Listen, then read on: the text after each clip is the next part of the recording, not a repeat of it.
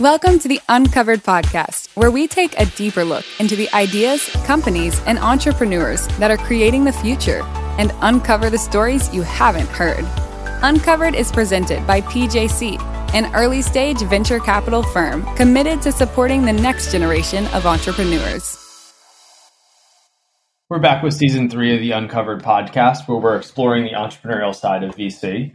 I'm here with my co host, Rob May. Hi, everyone.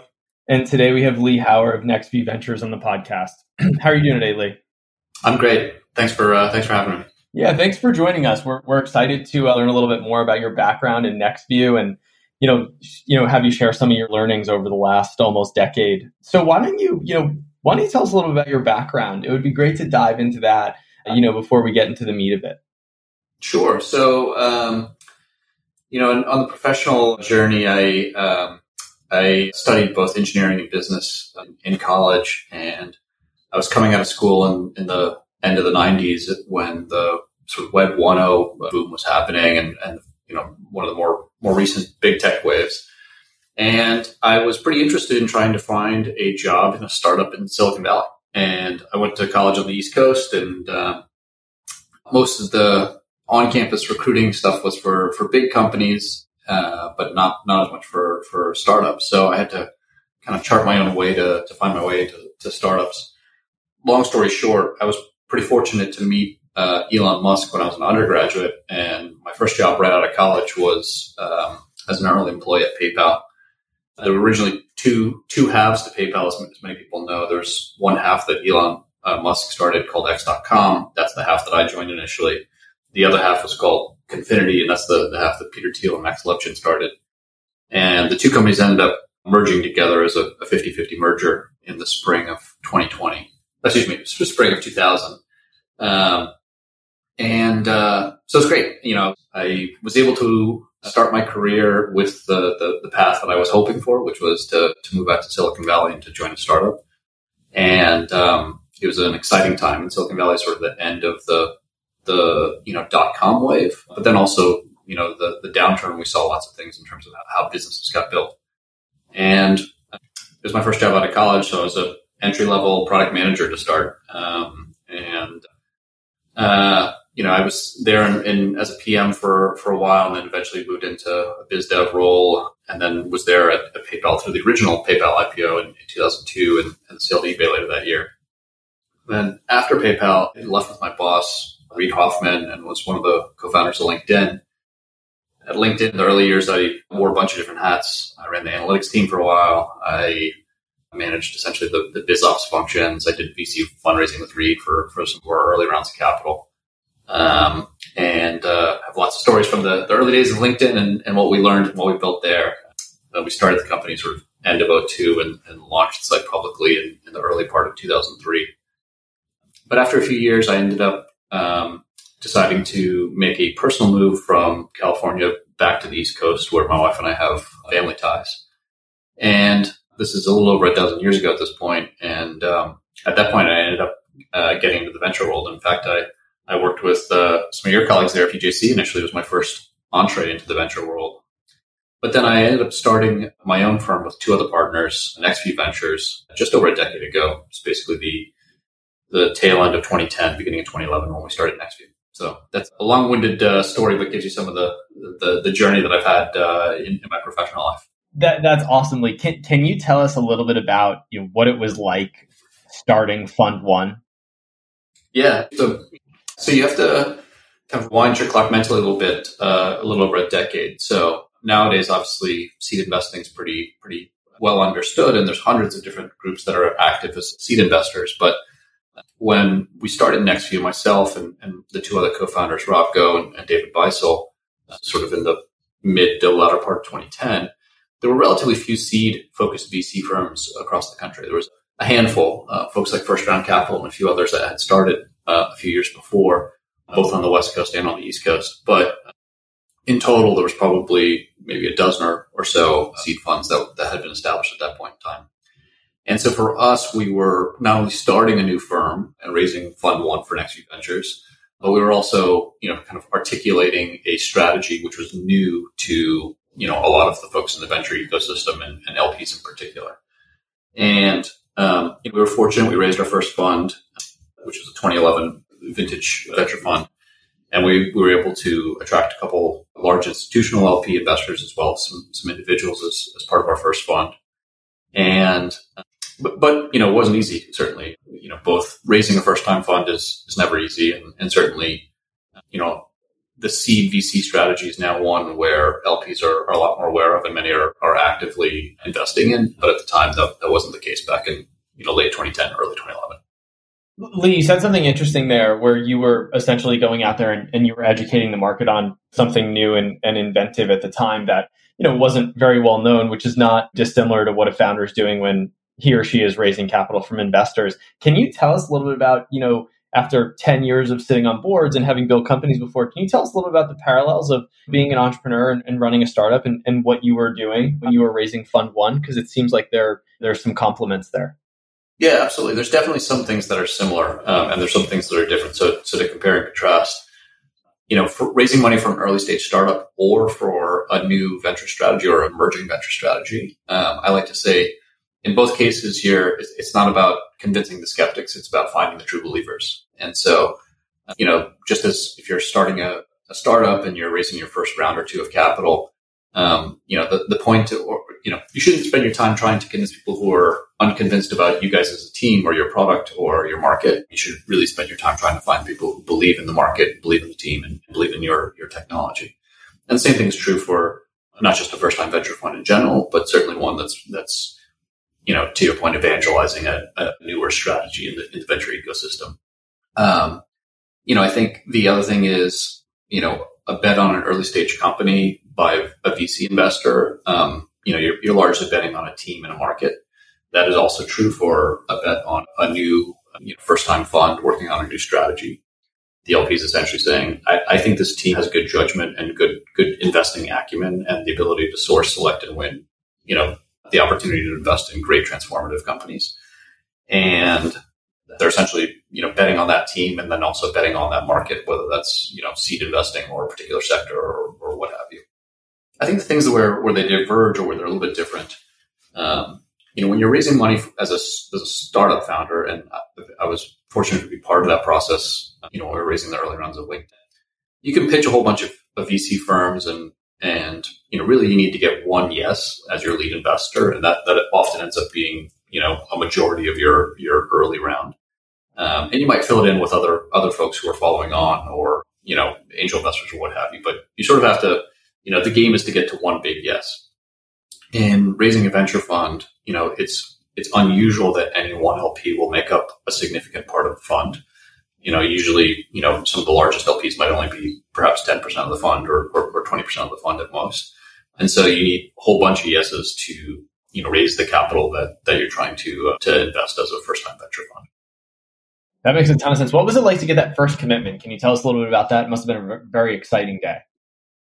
Yeah, it was, you know, relatively early on in our, our uh, fundraising process. And it was from a, uh, essentially a, a, family office group. So, um, you know, a, a, family that has uh, substantial uh, assets that invest on, on, their own behalf. And the, the principal, the, the, person who sort of created the, the, the wealth and was someone from the investing world that had a ton of track record and experience. And so we were fortunate to get that first yes relatively early in the process. And, and, uh, you know, at one level, it was a validation of, okay, you know, the, the strategy and team that we're, we're articulating to folks is resonating.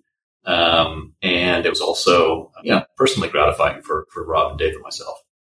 You know, the flip side was it was a, a modest commitment, but still only, you know, a relatively small percentage of the capital we were going to raise for our, our first fund. So it was great to get the first yes, but then, you know, shortly after we realized that we needed to get a whole bunch more yeses to, to, to fill the bucket. I mean, yeah, the, the fun continues. Indeed, indeed.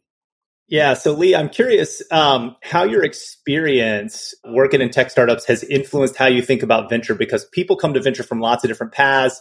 Some are entrepreneurs, some come from finance and investment banking, you know, some come like right out of MBA school, some are like senior executives, etc. Uh, but you you have a really unusual set of experiences in that not only did you like work at two startups, but you worked at two really fantastic startups. And and they were startups that were risky. I remember um, Josh Kopelman was an investor in my first company, and at a dinner with a bunch of entrepreneurs one night, he told this story. You know, he was um, he was an angel investor in PayPal, I think, and I think he said when PayPal went public, it had lawsuits against the, the company in 48 states or something like that. And he kind of pointed out like, hey, it's it's not that you know Western Union or you know J.P. Morgan didn't have these same ideas. It's that you know they, they couldn't tolerate 48 lawsuits. So like, talk a little bit about how that experience shaped how you think about venture, and if you if you feel like it gives you an advantage or not. Yeah, it's a it's a good question. I, I do think that um, you know successful venture investors can come from a whole range of different backgrounds, as you highlighted, and there's lots of examples you can point to of people who have operating startup operating or entrepreneurial experience, people who have you know operating experience in, in, in large tech companies, people who, who come from investment backgrounds or finance backgrounds. You know, Mike Moritz is one of the greatest venture investors of all time. He was a journalist before, but you know, I do think having that experience building companies and, being in operating roles, and, and all of us at NextView, the, all four four partners at NextView have that. I, I do think it, it helps us from the standpoint of you know empathy with with startup founders and credibility with startup founders, especially given that we practice a you know we call it a high conviction hands on investor model. We're typically on the board of these companies, especially in the early years of life, and um, we're usually a lead investor at the seed stage and, and pretty hands on. So for the way that we practice venture capital, I think you know having that kind of operating experience certainly certainly helps. In terms of the like being through um, you know uh, companies that that were entrepreneurial or companies that, that were willing to take risks and, and be innovative, certainly obviously we look for that in in the companies that we invest in as VCs and, and the founders that we looked at back. I think probably the most helpful thing from my time at at PayPal and LinkedIn in terms of applying that in my my venture career over the last decade and change. It's really been around people identification. You know, I, I like to, you know, people come up with all kinds of sports analogies as to what what is early stage VC investing like, and um, the best one that I've settled on is it's kind of like in baseball the the the base running coach that you have, you know, who's standing at third base you know, part of part of what we do, and and, and it's also a hybrid t- talent scout as well. Those are the two kind of two two hybrids that you stuck them together. The talent scouting part of it is, you know, identifying really exceptional people who sometimes have ideas that seem unusual at the very early stage. And I was around a bunch of people with who were both both exceptional and had unusual ideas at, at PayPal and LinkedIn. And so, you know, hopefully, I think that's helped me spot that as a as the talent scout half of it as a venture investor. The third base coach piece of it is, you know, we're there to be um, provide a perspective and input to the founders who are the ones who are actually building and running the companies. And um, sometimes they listen to our advice, sometimes they they they don't. But you know, hopefully the third base coach can see the whole field and see what's happening and, and offer that perspective to to round third base and head for home or, or not. Um, and, the, and the base runner may, may take that advice or may not. They, they have plenty of experience themselves and, and their own perspectives, but you know, that's, that's sort of the, the second function that we play. That's super interesting. And, and, you know, every, everybody I think who's an entrepreneur kind of thinks about going into investing in venture capital someday. What do you think are what was the most surprising thing to you about getting in and starting a venture fund? Like maybe the thing that you didn't expect or the thing that didn't turn out way you thought it was going to be? Yeah. I mean, for one, I think until you're actually you know, in the seat as a venture investor, whether you start your own firm or you, join an existing firm, it's hard to comprehend the sheer volume of startups that exist out there. Um, you know, as, a, as an entrepreneur, founder, um, you know, or a startup operator, you know, obviously there's there's hundreds and thousands of startups out there, but you know, as a venture investor, you really get exposed to just a volume of opportunities, which is just far greater than you um, you know ever ever get to see as a as a startup operator. So I think for me, an eye opening thing was just, you know, how many, how many startups are out there? And obviously there's some that are, that are great and exceptional and some that maybe are, are not as great, but there's a lot of really good companies out there. And just seeing the volume of, of founders and innovators out there was, like I said, a, a bit eye opening for me. Um, I think the other thing that's different is, um, you know, as a, as an entrepreneur or startup founder, oftentimes one of your first instincts is early in your venture career is to interpolate, you know, well, if, if I was involved in, in helping build this company, how would I approach X, Y, or Z? But as a venture investor, you're not doing that. You're providing advice and, and, feedback and input and trying to be a sounding board, you know, to the founders. But, you know, fundamentally, you're, you're, you're an investor. And so thinking about the building pieces of things is not really the the way to go about being a successful investor. And so sometimes you have to people who come from a building experience have to flip their flip the switch a little bit in the head in terms of thinking about not well how would I go about this or how, how would I think about this, but rather is this a team I want to bet on based on how they're going about it and how they how they're likely to build this company. That's awesome, Lee. Can you tell us about some of the companies you've had the opportunity to invest in over the years? You know, all of our listeners just love to get some context and, and learn a little about some of the logos that the folks that we have in the podcast have invested in over the years. Yeah, um, you know, we're always happy to talk about the, the, the founders we've been able to partner with and the companies we've backed. At NextView, we've we've invested in over 100 companies at the seed stage over the last 10 years, and you know we're proud to have partnered with with every one of them. Um, you know, but a, a, couple that have been really a special part of the journey. For, me personally, um, you know, we were one of the seed investors in a company called Whoop, which is in the digital health space. And this is a company we made a seed investment in, I think, seven or eight years ago at this point. And um, the company's really grown to become the leader in per- personal recovery and, and fitness. Um, they have a combination of both software and hardware. And they're one of the first and really only companies in the wearable technology space that that successfully built a, a subscription business model, more like a Netflix or a Peloton rather than a you know one-time purchase model like an Apple Watch. Um, and the business has been amazing. They they started working with professional athletes early on in their the journey as a, as business, and then really it's expanded as a consumer business over time. Um, and uh, you know the company has, has become a, an iconic company for for a lot of its uh, many many users.